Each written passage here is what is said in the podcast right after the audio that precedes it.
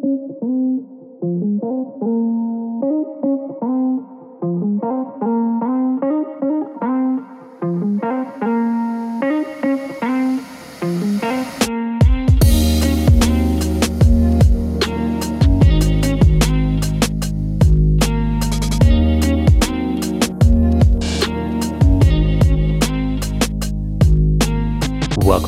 Fable, a pastoral podcast that discusses common and often controversial topics from a biblical perspective. My name is Matt Miller. And I'm Matt Henry, and we are going to do some book reviews. Um, today, we're just going to do one, and that'll be enough, I think, for you. It definitely is enough for Matt and I, but we're going to review uh, the book by Jemar Tisby called The Color of Compromise. And what we're trying to do is take some of the key pass uh, books that are out there that are being stated as must read. It's like Color Compromise, The Woke Church, uh, White, White Fragility. Fragility. Um, we got a couple others that we some, could some do. Soong-Chan Rah stuff. Yeah, I, I, we may or may not do them all because at some point they just get repetitive, or we'll do ultra short reviews and say if you want a bigger understand that, go back to some of these others. So we do uh, want to deal with this whole issue of the social justice, uh, critical race theory being woke. Um, and, and we understand that we're one voice among many who have already weighed in on these books, but we hope that, that in some way it will be helpful. And so we jokingly said that we read these books so that you did not have to. You're welcome. Yeah, yeah, it was not pleasant. Um, but also so that if you choose to read them, we hope that you'll be able to pick up on some of the dangerous ideas that are pushed in their pages. And there, there's a reason why we say that. Uh, we have learned that people don't know how to read a book, right? Mm-hmm. Um, and so they they they're reading, but they're passive in the reading, and so they get carried along by the argument. Um, uh, reading a book is actually a real skill, but it's one that people today don't usually develop. Um, this is very true today, where the advent of the internet, right? They make articles shorter and shorter and shorter. In fact, most of the articles I see on Facebook they're posted, when I click on it, it says two minute read or now, if it's Grayson Gilbert with the Chorus of the Chaos, it'll probably say 17 hours and three minutes. and that's his introduction to the subject. Uh, Grayson is one of our church members. and he's a church planter with us. Yeah. We love the guy. Um, and if you're not part of the Chorus and the Chaos, uh, you should connect to that. Tune in. Yeah, that that's good a good, good, good place to go. Um, By the way, just a quick note. Um, sounds silly, but there is a book called How to Read a Book yeah. By Mortimer Adler, written in I think the 30s. It's a classic, but it's sound and it's thick. I got it. I haven't read it yet. Okay. It uh, but what it does is it reveals, and he argues that most people don't know how to read, as you're saying, actively or critically or analytically. It's right. just sort of passively, and so he gives a lot of really good tips on how to engage thoughtfully and critically with a book as you read. Yeah, and his point would be ours. Gone are the days where people will settle down and actually read a weighty tome on some subject and then discuss it in detail with friends, right? Instead, you want quick answers um, and you don't want to really even think through what are the questions first. Uh, so you Google something and then you expect from that that you'll get the basic information that you need.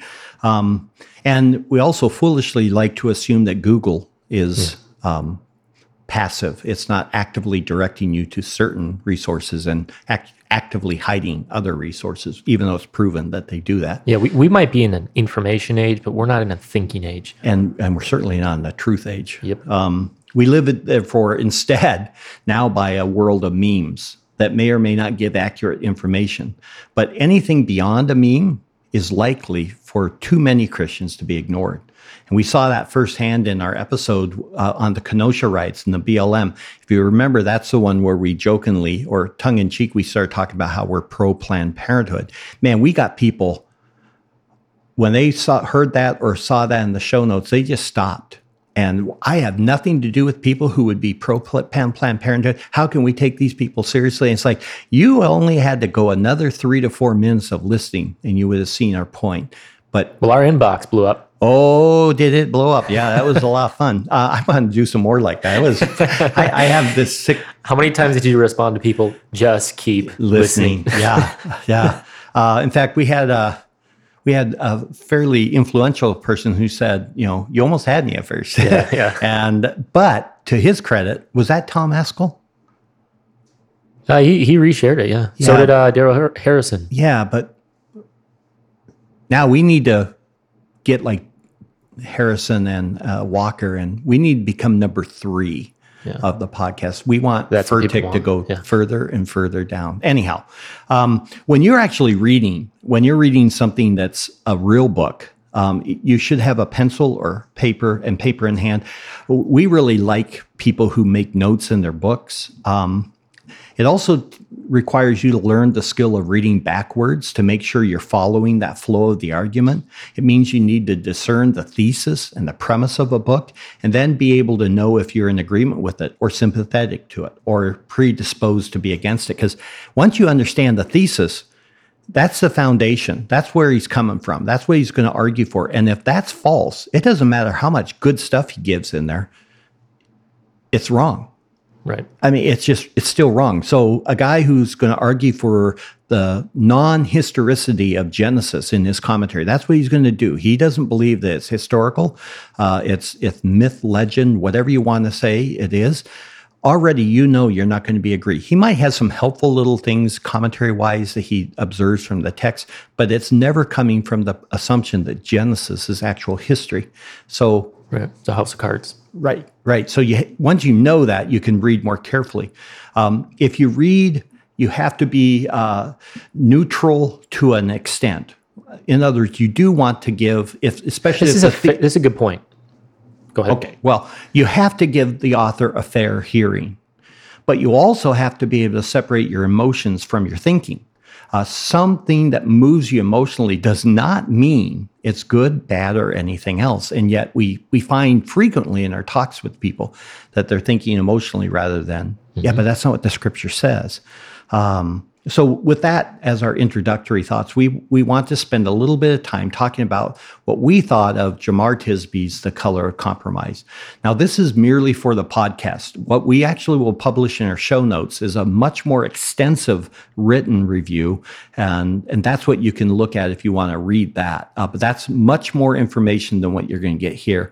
Um, there was no way we would sub, subject you to everything that got written down. So if you want to know more, read the show notes, but this one will give you the essence of where we're at. Yeah. And this is I think the first one we read, right? Yeah. We we got this on pre-order. In fact, we actually were at that point, we didn't know anything about him and that it might be useful. And we thought maybe we could have him on as a guest. Yeah. Now we know that he wants you to give him money if you, you ask him to be on a guest, and we're not paying him a dime. Nope. So who is he? Who is Jemar Tisby? Uh, well, he is a graduate of Notre Dame with an MDiv, Master of Divinity at RTS, Reformed Theological Seminary, which is a decent school. I mean, I disagree with much, um, but it's conservative at least. Yeah. Um, And he is uh, a PhD candidate in history at the University of Mississippi. So he's not Dr. Tisby yet. Not yet. No. See, I thought he had his until we researched. Yeah. Um, he is uh, he's a seemingly bright guy uh, who's focused on racial justice, on religion, and how the church as a whole must come to grips with their collective guilt in America. Um, he he was raised in the Chicago area. Yeah, northern He's part. So, like, I don't know if it was Waukegan or very close to us. yeah, but very close to us because we're we're actually in in a vague way. Kenosha is now considered a suburb, a northern suburb of Chicago. A lot of Chicago transplants just coming barely over the border to avoid the taxation. Yep. And uh, in fact, the other day when I was going up 52nd here, which is the main outlet to the interstate, Lydia and I were counting Illinois plates. Yeah, and I think close to half were Illinois. Well, that's why we- shut down right now. but- yeah, and that's why we have a White Castle right there at Highway 50 and the interstate because all these Chicago people want to eat those sliders, which are disgusting. Yeah, pretty vile. So he was raised in Chicago, currently finishing up a second book. Uh, also served um, serves as president of an organization called The Witness, where they engage on uh, quote issues of religion, race, justice, and culture from a biblical perspective. Um, end quote. And you can get a link to his uh, site in the show notes. So that's kind of who he is. Well, what about the book, The Color of Compromise? Um, l- uh, let me just put it this way: we didn't like it, uh, but as you said, we hoped we would. We weren't coming from the perspective of let's deconstruct this thing. We're coming from the perspective of you and I read it separate, and we wrote in all of our margins and stuff, and then we came together and we literally walked through that whole book. I remember that day together, just kind of comparing certain things because again, we were approaching it as, hey, maybe there's something helpful here. We wanted to understand it. It's like it's exploding everywhere. We didn't want to have a knee jerk reaction. We hate people that do it to us, so we didn't want to do it to them. Uh, but time has passed since then, and all kinds of things have been said. I, I used to follow him on Twitter for one week, and then he blocked me. I was going to say, why don't you follow him anymore? Yeah. but I am a surreptitious follower of him on Facebook, and I refuse to comment anymore on his posts because he'll block me from that too. Well, uh, yeah. So let's just put up front. We didn't like the book, and we'll talk about why. Um, so we want to be upfront about that. We're not going to try and do a review where we pretend that there was, you know, great material in this, and that there are a few points that we can just quibble over.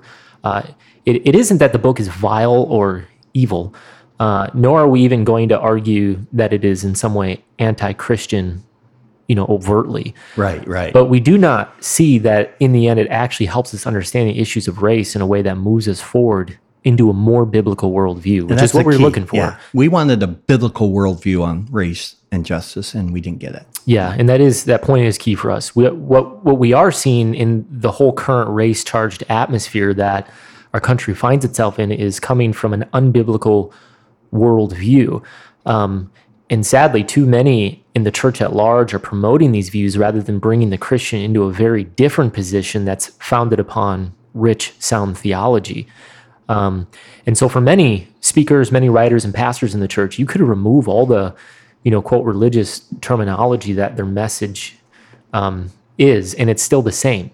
I mean, if you if you if you remove the terms, the Bible verses, and stuff right out of the writings, it stays the exact same. Yeah, doesn't because, change it. because that's not the foundation from which they're writing. Right. And it, what they're doing is what we got talk about is how they're taking that message or ideology and they're trying to back press it into Yeah. the scriptures. Yeah. It just doesn't work. Um, and, and so why? Why is that the case? Well, because the beginning point for much of this was social justice or critical race theory or even KKK, whatever you wish. White supremacy. Yeah. Um, they're, they're not starting with just simply, Thus saith the Lord. What does the word of God say? What has he spoken definitively? So the result is that they first receive the ideology from this fallen age and then, again, back it into the Bible. Um, so, how does this look? Well, they make a sweeping statement that God opposes slavery, um, just categorically. Um, now, they, they can't make it from the Bible, but they try.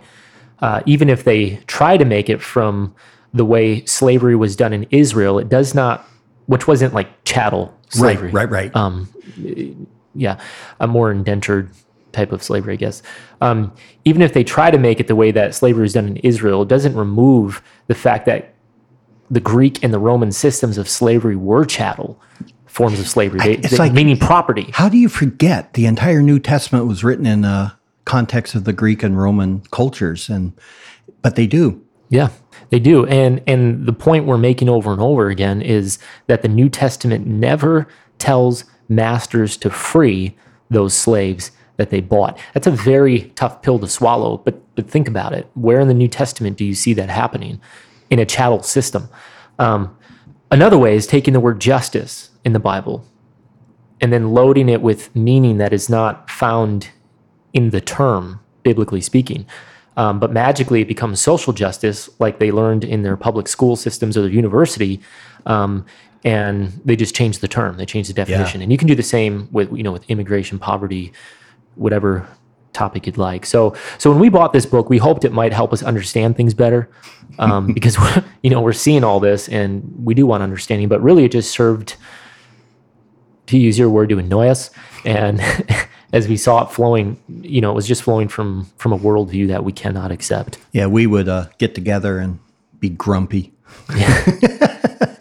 uh, it was just frustrating reading. yeah it was, It was. right. So the argument that he makes, though, it's it is rather simple. On page fifteen, he says that the book is quote it is about revealing racism. All right.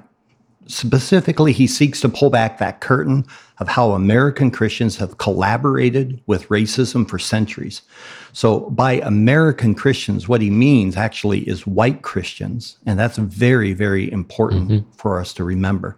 And so, right away, we begin our departure from Mr. Tisby. And it's important to know this up front, as it will color, and there's no ton, pun intended, um, our responses. Tisby makes that error of equating, equating the visible external church in America with Christians in general, and you shouldn't. Um, if he were to have written the American church, we'd be more prone to have agreement. But when he makes it Christians, he steps from the whole to the individual, and this cannot stand under any level of scrutiny. Simply put, many Christians did oppose the form of slavery practiced in America, and they continue, like we would, to oppose that form of racism today. We, we would oppose any form. Um, but this book will not even give true acknowledgement of that fact and instead chooses to make sweeping statements that bring little uh, light to a very heated topic. Now, Tisby is helpful in that he does define what he means by racism on page 16. Uh, he references a book by Beverly Tatum, and he writes that it is, quote, a system of oppression based on race. So now we're beginning to see how the book's going to flow. It's not personal bigotry that is the issue as much as systems that are in place that are racist as well. That's huge, guys. If you can get that, then you'll understand. He doesn't mean racism like Matt and I would use it, or how even the normal dictionary meaning, which is now currently being updated. Yeah, uh, is, yeah, that's going away. Uh, it no longer is that I personally have an animosity toward another race or color. Um, of skin pigmentation. It's not an individual. It's it categories. It, yeah, it's now in the world of systems, um, and by making the definition this way, his task becomes easy for him to argue because he no longer is he having to show intent by people. Now all he has to imply is that some system is present to bring down oppression upon some sort of uh, of, of race, like the blacks, and that that is in itself racist by nature. So then he goes on in page 19, he defends the value of writing this book as an attempt to quote unquote build up the body of Christ by speaking the truth in love. Now, I've read the book three times, and I'm, I'm still left with this sincere question of how much truth was spoken, and second, how it builds up the church uh, and was loving in it. We're not whining here. We're just left asking, when does he ever get around to doing that? Yeah. I, I, never saw it.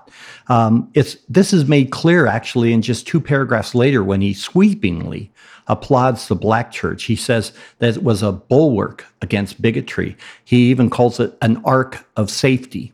He invokes liberation theology uh, terminology by equating it with the liberation of Israel from Egypt, and that the, bla- that the blacks are the most religious demographic in the country. Not, notice, not Christian, but religious. And it's like, fine, uh, whatever. If he, one wanted to be a bit snide, you could actually argue that he's being a bit Afrocentric in his assertions. He is right, though, when he says on page 20 that Black Christians have played a vital role in shaping the history of America and that they have much to share with the church. But what follows on the page is, is not a positive declaration of that claim, but rather it's an attempt to take away any positive role that the white church has offered to the universal church. We, we really struggle to find a positive yeah. declaration that well, the white church has done anything of value. And it's like, none? Well, even there, his, his assumption is I, w- I would disagree because he says in that same line there, he says that something along the lines of how the, the church was f- the, the black church was forged in oppression. Yeah. Um, and therefore now has a voice. Well again uh, we, we have different springboards. I don't i mean that may be the case but i'm looking for was it born from the scripture or is it born from your experience? And so now we're dealing with experiential theology not biblical theology. So much of what flows out of that is unhelpful. Yeah. Now it would have been wonderful to read page after page of contributions that were positive by the blacks in the American church, but we found none. Um, this is not the only time this occurs. We are finding it in other books we're reading and reviewing as well. I, I know I have a note in the woke church with Mason where he, he wants he, he's like you should we should be listening to these great voices from the past who have contributed but they happen to be blacks and but he never once references one of them i'm like give me some of these guys i'd love to read them um, and so we're going to make this simple request if any of you know of some people we'd love to read them uh, will someone and, and if not will someone out there write a book that chronicles godly, theologically sound black theologians and pastors. Just write. We want to know about them. And if that book exists, then just simply tell us, and we will buy it, we will read it, and we will hopefully profit from it. Yeah. Uh, I hope they understand that what we're trying to say is it's one thing to say, yeah, you know, you guys ignore the black church. Well, point us to the positive things. Maybe we are ignorant. We'll freely admit that. We want to learn. But when you tell us to go read W.E.B. Du Bois, who's an atheist, Du Bois, yeah, Du Bois, Du Bois, yeah, W.B. Du Bois. Oh, okay. Well, I thought it was French, so Dubois. What do I know? Or or Martin Luther King Jr. It's like stop. Yeah. But or, or James. I'm ahead of myself. Um, so on pages 20 through 21, he then does an incredibly bad thing by anticipating why, and this is interesting, a bad thing by anticipating why some may find the book to be hard to read. And, and he's simply brushing aside arguments as evidence of racism um, rather than anticipating them and giving a sound biblical response to them. So, so he, he, he sort of glibly acknowledges that some will see liberalism or Marxist ideology as the driving forces of his of his book, or that the book is really simply making a claim of being a victim, or that the points made do not represent the real church. So, so he acknowledges this in his first pages. Um, but mind you, he never once really deals with those claims, and he just knows that they're coming, and so he brushes them aside as being false. Um, the problem, though, is that he is arguing um, f- for most, if not all, of these points. Right. I mean, it's exactly what he's doing. Um, so he he favorably quotes liberals and and Marxist individuals, and then he brushes over the violence and the evil of of blacks while focusing on the violence and the evil of whites. And his solutions are by and large the platform of liberal politics rather than biblical standards. So the reader who might approach this book with a bit of skepticism is already put on the defense to try and now prove a negative. Um, and we're just we're not going to play that game. No, we were unimpressed with that. We laughed when we both saw as, that, as if somehow acknowledging what the reader knows is going to come nullifies yeah. the invalidity of him using these approaches. Yeah. So it's also somewhat humorous how highly he views his own book. Um, this should be in the forward by somebody else, what he writes. Uh, he equates his book as being like having a sobering talk with your doctor about a serious disease and how radical surgery is the only option. And so Matt and I laughed at that, for his points are not new, really. Uh, rather, they're a rehashing of historical realities while artificially sewing together quotes and events to create this patchwork quilt, if you will, that claims to be a blanket of truth cut from one single cloth, but it's not. So on page 24, he says, The progress is possible, but we must learn to discern the difference between complicit Christianity and courageous Christianity. Christianity has run aground on the rocks of racism and threatens to capsize. It has lost its integrity. So now you know how he looks. He looks at the American church and he's like, it has no integrity. Um, it's complicit. It's not courageous. And courageous is only going to be, you're only a courageous Christian if you buy into his arguments. Yeah. Um, and it, it's very similar to what you've seen happening in the secular world right now, where we need to get rid of the system because it's untrustworthy and we need to, not, and, and now establish a new system. Well, in a similar way, he's saying look at the church or Christianity as we know it is untrustworthy. It lacks integrity. So we need to capsize it because it's being capsized on its own and we need to start with something new. Sure. So courageous Christianity is defined as embracing racial and ethnic diversity. So there is hope for the church, but only if it jumps on board with him and his assertions. Anything else in his mind is a complicit and untrustworthy entity. Very important for you to know. Yeah. So from this opening chapter, he then gives uh, he begins to take us on a broad sweep of American history. And in many ways, he does a decent job. He was necessarily broad, and he knows it.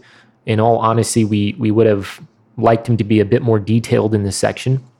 You know, maybe another 100 pages of well documented occurrences would have been helpful. Uh, we learned of a few events that we did not know, and they were painful to read. Um, it is here that we'll, we'll skip a lot of points um, we make in the, the written review. So, again, go back and read that written review if you want a fuller version. Uh, though he makes valid points the way he does, it often detracts rather than bolsters his points. Here's an example. He gives a head nod to the missionary effort in Africa by, by Europeans and Americans on page pages 37 through 38. But he wants us to remember that the gospel had come to the continent a long time prior, which is true. Yeah, Ethiopia. Right. Um, but he, he fails to admit that for the most part, the church in Africa has failed in its evangelistic efforts. Um, he even seems to give some level of approval of the influence of Islam and tribal religions as something that should not be disregarded, which we would say that a statement like that, that's puzzling at best, but vile at worst. But then he says, and, and let me jump in there because I've been into many nations of Africa, and the African tribal religions are a constant assault in the local churches. It's not uncommon for you, like in Cameroon, um, to watch people come to a church service and listen to a, a solid sermon um, by a faithful pastor.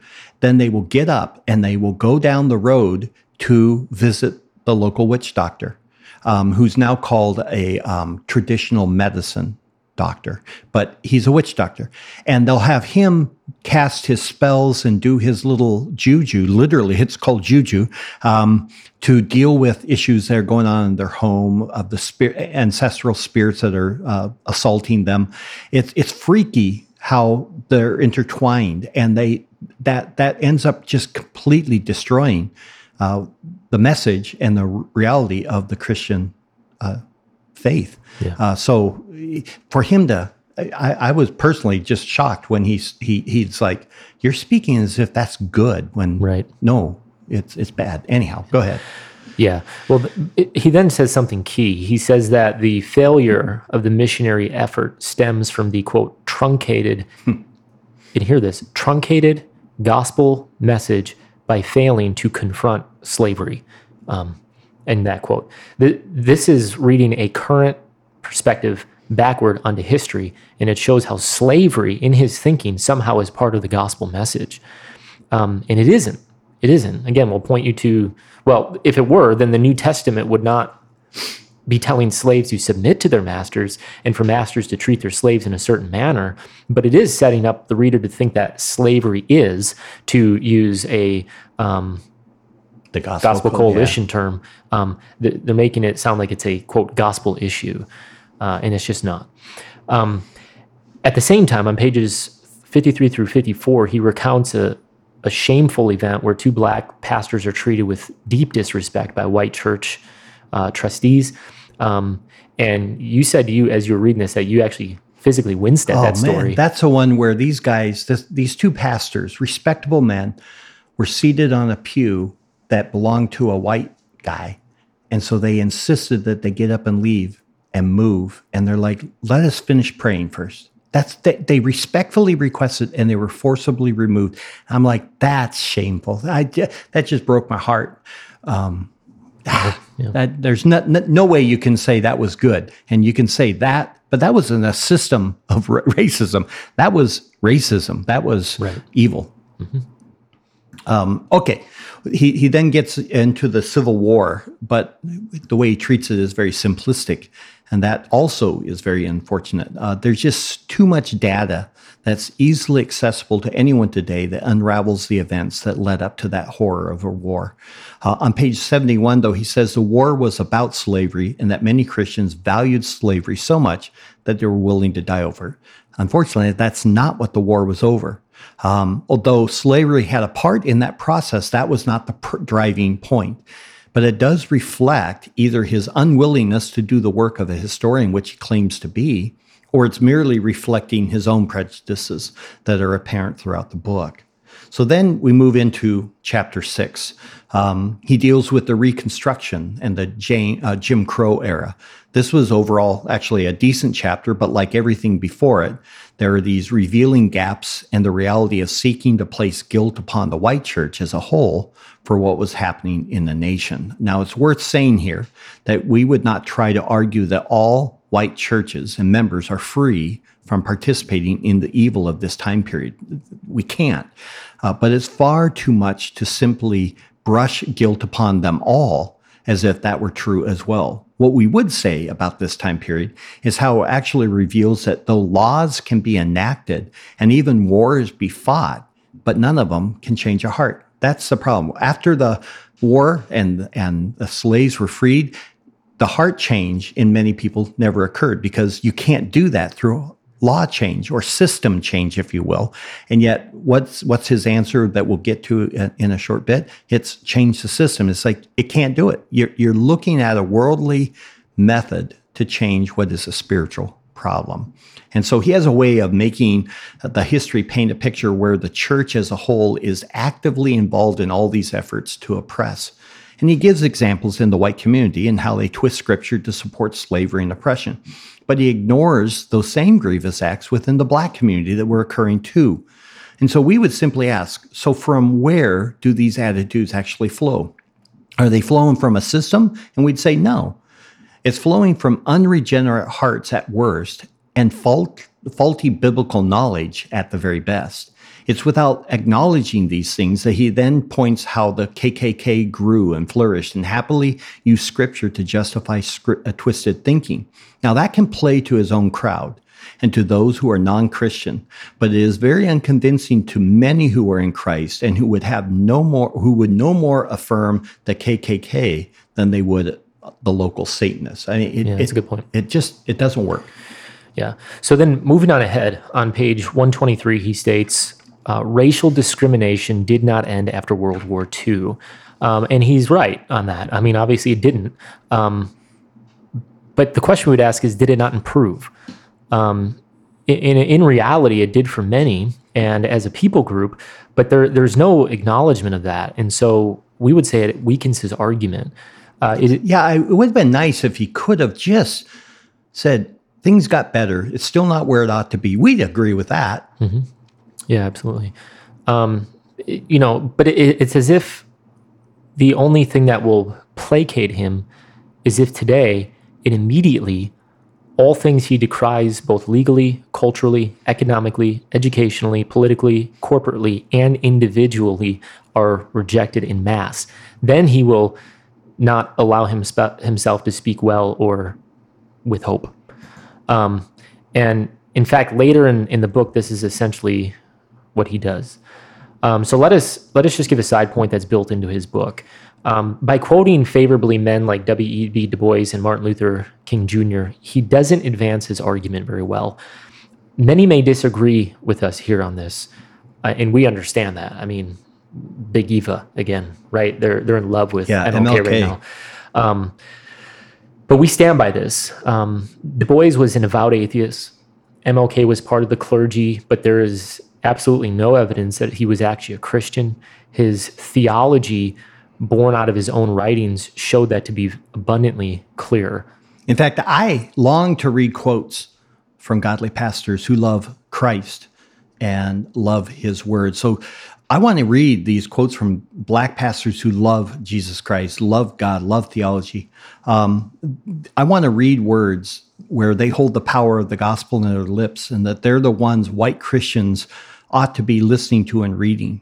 But instead, what he gives us, it, you said it's Du Bois mm-hmm. uh, or MLK without any acknowledgement that they were no more part of the genuine church in America than many of the whites that he's been taking uh, pains to reveal in the book. It, it was really frustrating. Yeah. So here, here's a sample quote from page 143 that illustrates this. He's, he's quoting King here. He says, Social justice and progress are the absolute guarantors of riot prevention. There is no other answer. Bam. Um, that's just false, right? And that reveals how King really does not understand what the gospel, the true gospel, not the liberation gospel, but the true gospel accomplishes. It is the gospel that works the change that there then brings about social change. He he devotes a substantial amount of time on King and at no point gives an honest assessment of the man's life or his theology. He, he is right that King has become the quotable king uh, on page 148. Um, and it's our desire that one day Christians will no longer go to this man, meaning MLK for their quotes, but that they'll go to true men of God. So write that book. Yes. A book of black theologians that we should hear. Mm-hmm. Again, where are the godly pastors in the black community of the 60s who wrote biblically solid material to instruct the heart and the hearts of their white brothers and sisters? All right. So then on page 157, he brings up another thread of thought that occurs throughout the book that within the black community, uprisings or revolts would take place.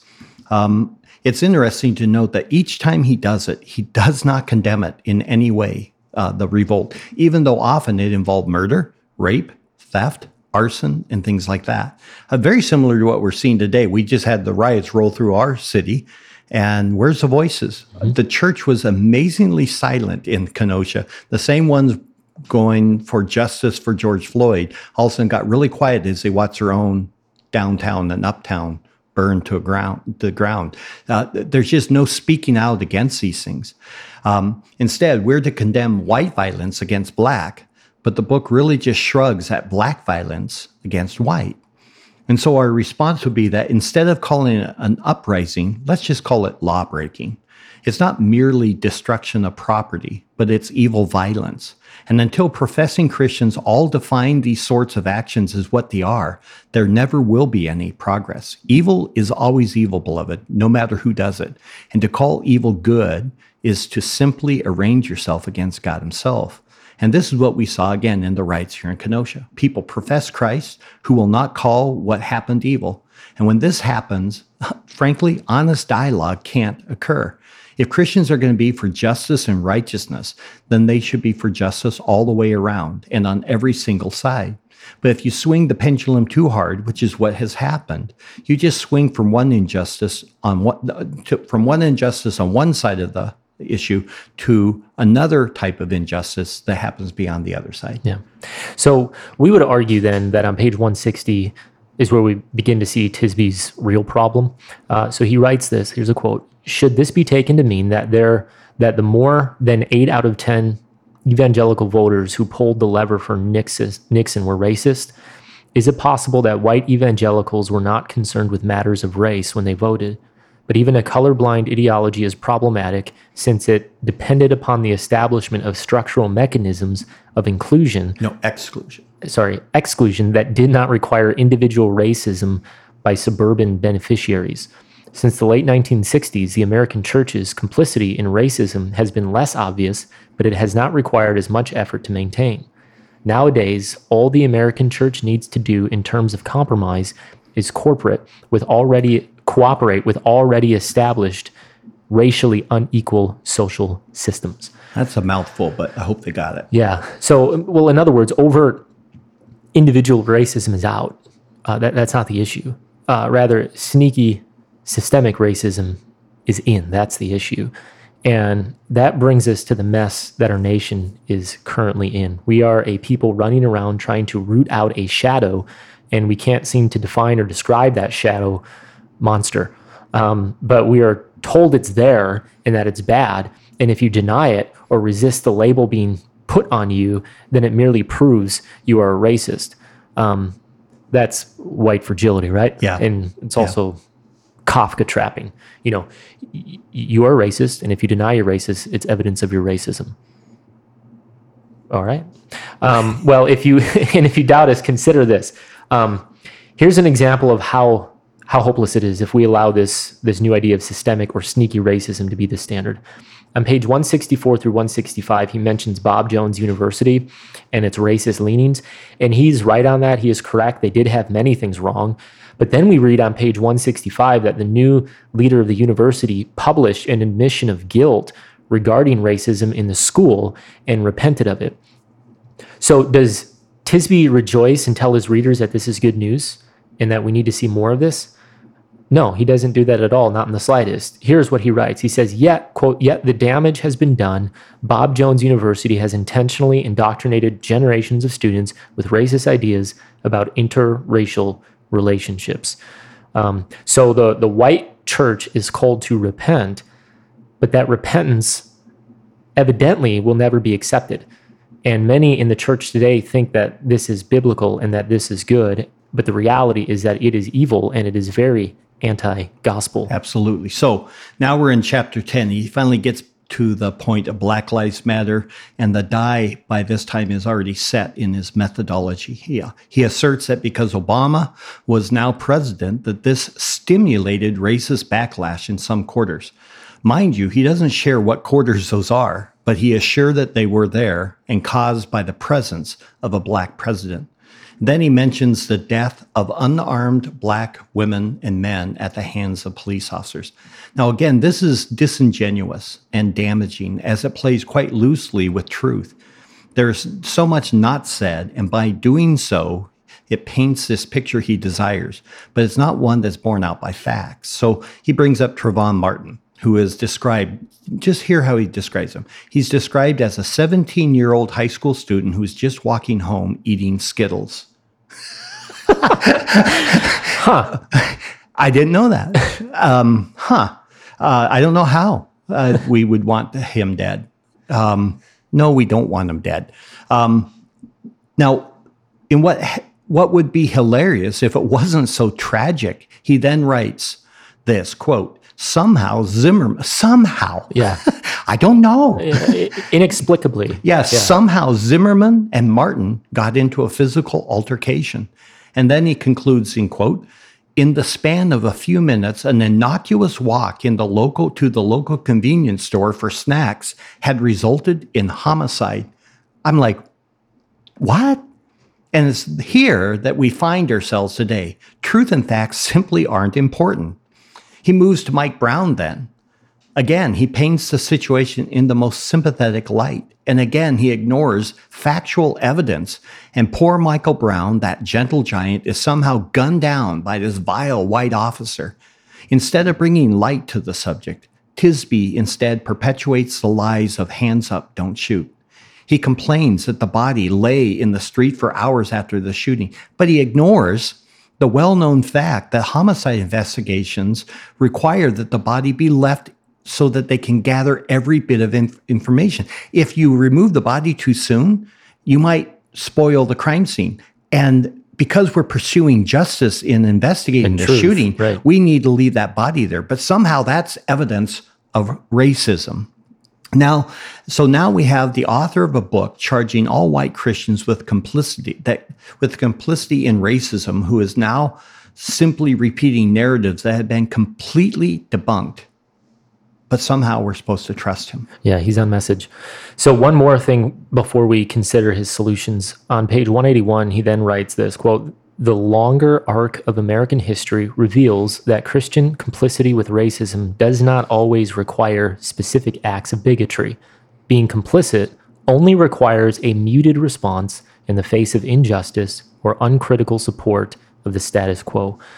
Um, and as he has shown throughout the book, the sin of the white Christian is somehow not in specific acts, but because they live and allow a system to exist that Tisby says is inherently racist. I think it was you that told me that there's a, a phrase that gets said all the time if, if we remain silent. Yeah, well, silence is violence. That yeah, there, yeah. there, yeah.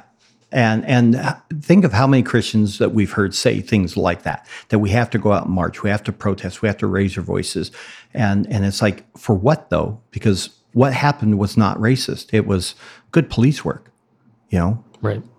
Um, yeah. So, I mean, sorry, I, that's I got okay. you off. So that even though in, inadvertently he has shown that the nation has improved racial issues consistently throughout the uh, this this short history that we've had, but again that that doesn't matter to him. He's got the narrative, and so unless you speak up in line with his narrative, you're complicit in what he is calling racism. Yeah. So his solutions then is we see chapter 11 and before he gets into them in any way he sets the stage by essentially poisoning the well He writes on page 193 this quote, many of the solutions proposed, solutions that might actually prove effective in changing the status quo, are often dismissed as impractical.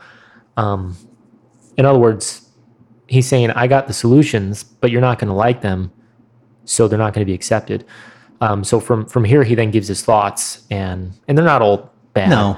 Um, but he wants people to continue to grow in awareness, and and we would say, great, that you know that's good. Uh, he wants us to ex- expand our places we hang out to experience different cultures. He wants us to try new activities that might bring us into contact with different ethnicities.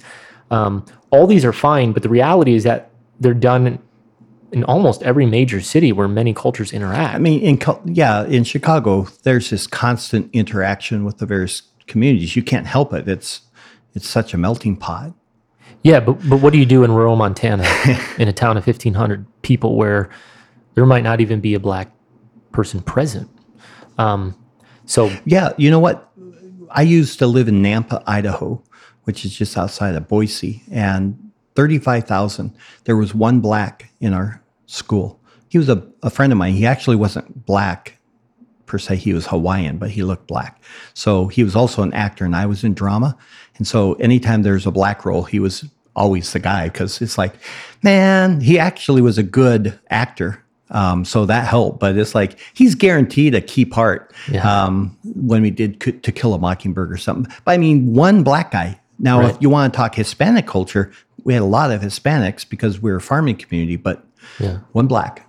Well, and I would just add, you know, some people might take exception to this because they'll say, well, look at the fact that there is, you know, these rural towns with only 1,500 people and they're all white people. That shows the segregation. I'd just say, or it's evidence that only 12% of the population is black.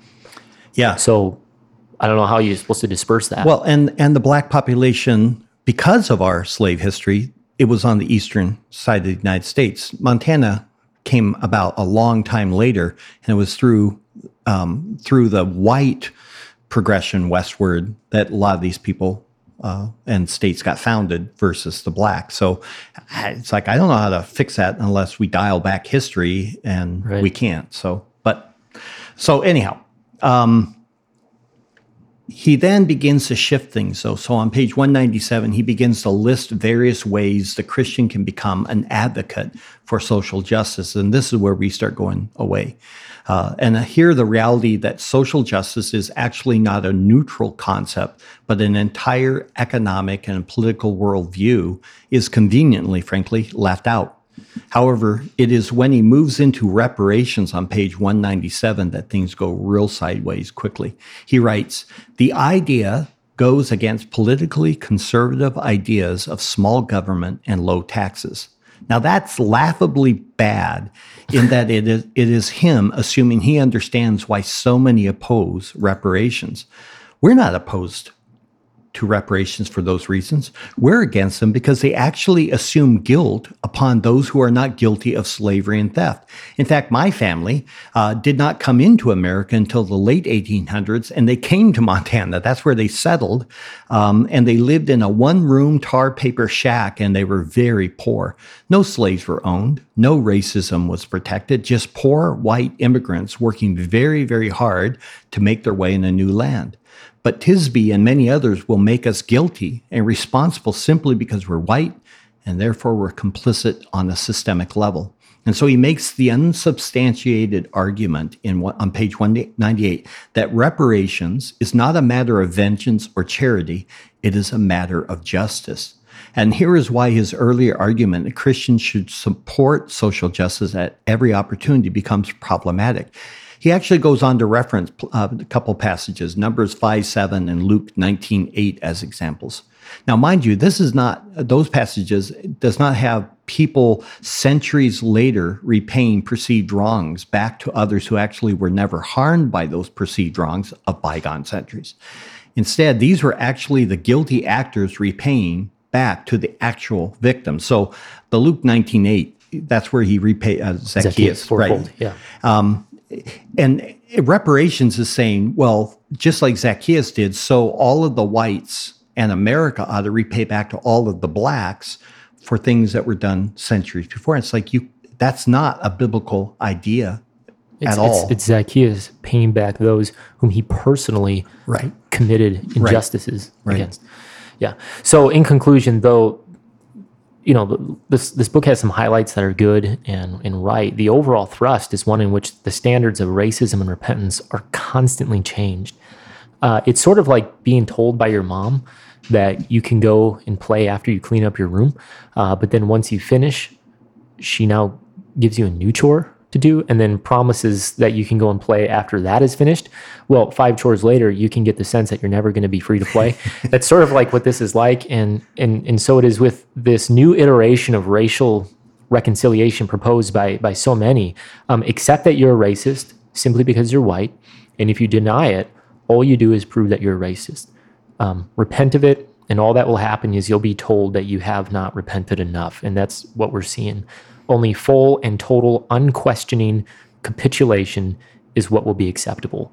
Um, and why? And I would argue this is because the real power or the real issue is power. Um, and and and the other books that we may review here will show that to be, I think, the undeniable reality. this I is an issue of power shift. So, so that's our review. Uh, we hope it has been of some help. Again, there's there's many good critical reviews out there that you can find, but these are our thoughts. Um, and next time we'll cover something else. But until then, make sure to tune in, join this conversation. We'd love to hear your thoughts on the Color of Compromise. If you read it, please give us a five star rating, uh, rating and leave us a review on iTunes. And don't forget to like, share, comment, connect with us on Facebook, Instagram, and Twitter, and tell a friend.